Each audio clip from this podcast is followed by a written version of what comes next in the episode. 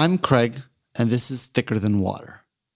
In our last episode, my Aunt Laura heard back from her doctor that her blood work confirmed that she had type 1 diabetes. Now, one week into her diagnosis, she talked about how she is coping with shots before every meal and adjusting to her new normal. You're at your uh, your one week anniversary of having type one, pretty much. Woo woo. does it does it feel like it's only been a week? Some days it feels like it's been longer than a week, but most days I think because my first week was so active and I was able to get so much done that I feel good that I was able to get so much done and that I'm at a point now where I'm feeling like I'm grasping it. The reality of everyday life, I don't think has still, um, you know, that's going to take a while for me to really get a hold of. Like it's not routine yet. It's still just kind of. Yeah, I still, I'm still, you know, I'm, I'm a more double check kind of person. You know, the kind of person who thinks, did I leave the iron on when I leave the house? You know. Yeah. So so I do know that I'm a little more uh, really paying attention to what I do. I really look at the carbs I'm going to eat. I double think which insulin pen I have in my hand. I, you know, I monitor, you know, my timing of my day so that I know I'm I'm pretty consistent with meals. So I think for a while, it's just going to be that until I, you know, it's only been a week. So I'm okay yeah, with that. I mean, it's it's a lot of things, but I think the longer you do it, you'll get more comfortable. You've been taking basal insulin for just over a week, I think, or maybe just about a week now. You know, so you've had what seven shots, and in a month, you'll have had 30 shots, and each shot won't be such a big deal. Right. And then, of course, I try to keep things very organized. I'm not a, you know, just kind of throw the insulin pen here and do this there. You know, I, I, I got myself two separate plastic takeout containers. One's white, one's black. The white one has my meal insulin, and the black one has my nighttime. And so it just helps me to stay organized and know where they are. They're, you know, in all in one place with the needles in there, the alcohol pads, and then I can pull the one out I need at a time, and it's easier for me to say, this is the one I need to use right now. Well, I imagine that that organization is helping you grasp like the lifestyle change because it's just so formulaic. It's, you know, wake up, take, you know, take your shot for breakfast, eat your breakfast, it's funny because it's so similar to the way I was when I was diagnosed. So maybe it's a genetic thing. I've told you how like formulaic I was with like, you know, these are the types of meals I want to eat every day. Like these are the things I'll eat for breakfast that are this amount of carbs. These are the things I'll eat for lunch that is this amount of carbs.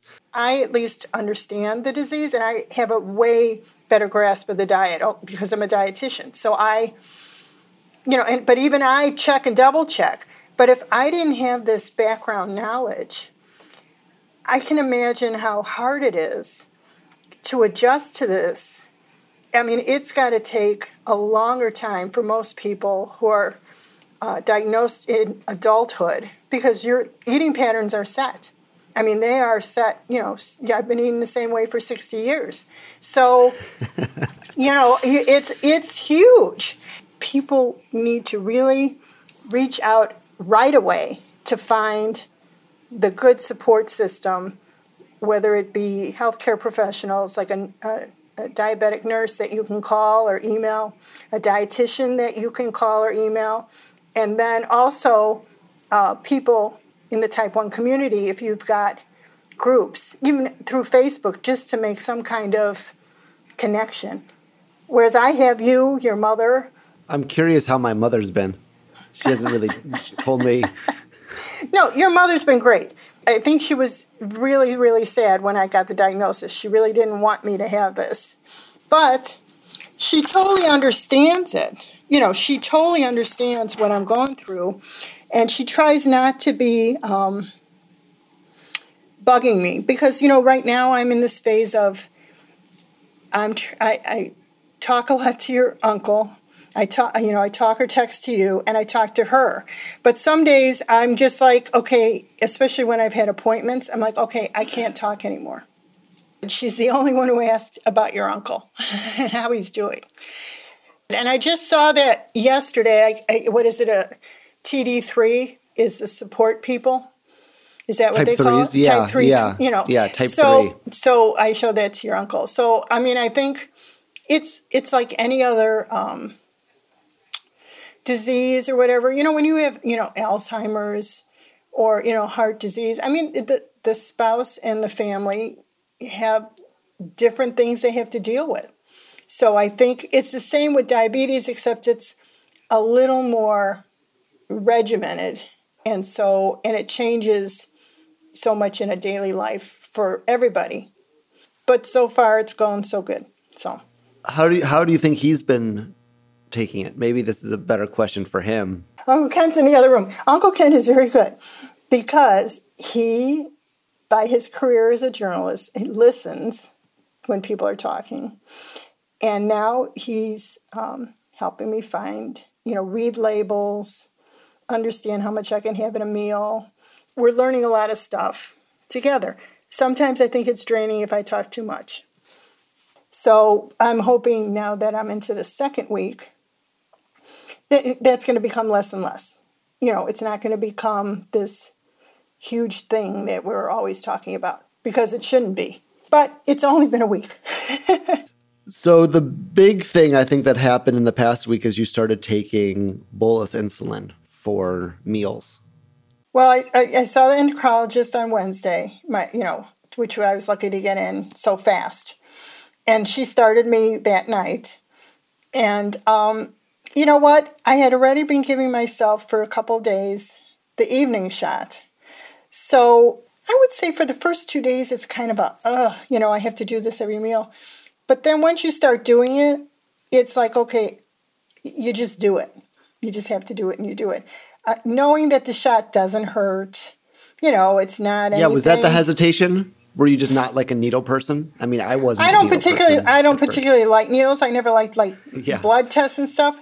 And then I also realized if I can prick my finger so much, And that hurts more than the shots, right? it yeah, it doesn't it I don't even really say it hurts. It's like just this little jolt.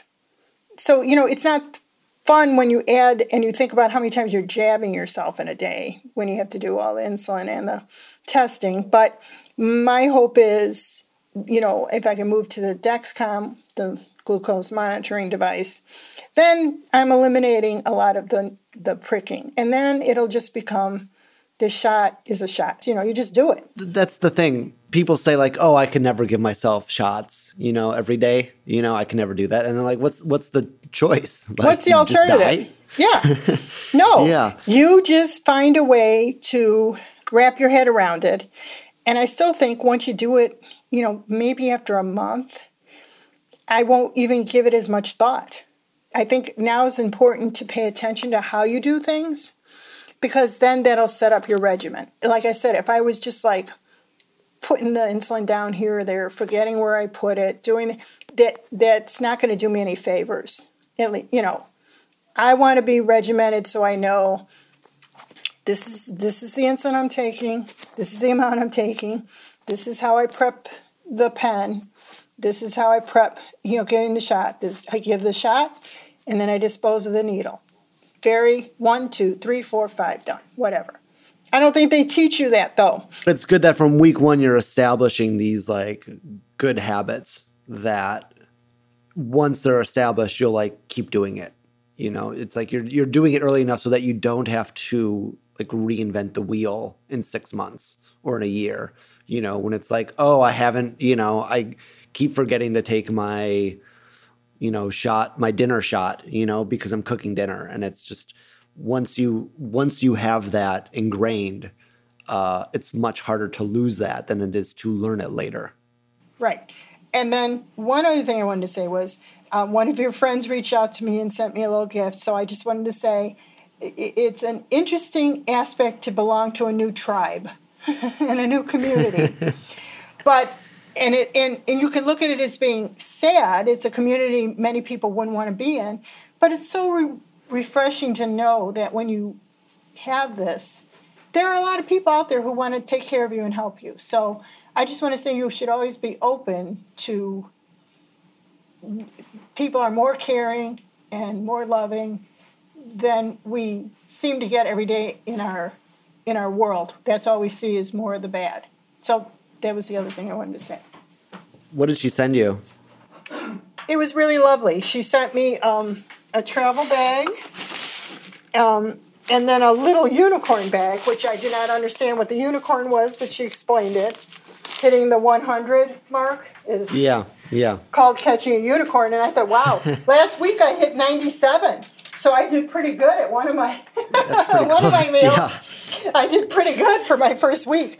Um, a cute little unicorn sequence bag as well, and then she filled it with star and some uh, unicorn tattoos. Um, little Oh, mini boxes of raisins, which are she said are ten carbs a piece, and then a whole bunch of starburst, which I think it's what four starburst. Yeah, each something like that. Yeah. Yeah. And then she sent me hand cream, sanitizer, a bath bomb, um, some hair clips to remind me to take take care of myself, which I thought was also, like I said, at this point I have to take care of myself. So sometimes people that's hard, especially I think sometimes for women because they're the caregivers. But I've really tried to just say, I have to take care. I have to do what I have to do to adjust. And then also her was a reminder of life goes on. Take care of yourself, do things for yourself, don't let this become you. Which you've told me too, and your mother's told me, and I get it. But sometimes that's hard to wrap your head around. Especially the first few weeks. Knowing it and then living it are two different things. Correct. I know there's going to be days where it's going to be really bad. I'm not going to be happy. But I also know that tomorrow will be better, which is the way I've always kind of lived my life. Some days are just not so hot, but you just move on to the next day. The thing to recognize is if I'm overwhelmed, I need to call you or I need to call your mother or I need to when I make start making more friends who have type 1 call them. So, you know, even if it's just me reaching out to somebody and say, "Hey, it's been a really crappy day." Just to hear them say, "Yeah, I hear you." it's it's crappy. And then it's okay. Then you know it's okay to say it's been a crappy day. On the next episode of Thicker Than Water, Aunt Laura tries not to obsess too much about type 1 diabetes.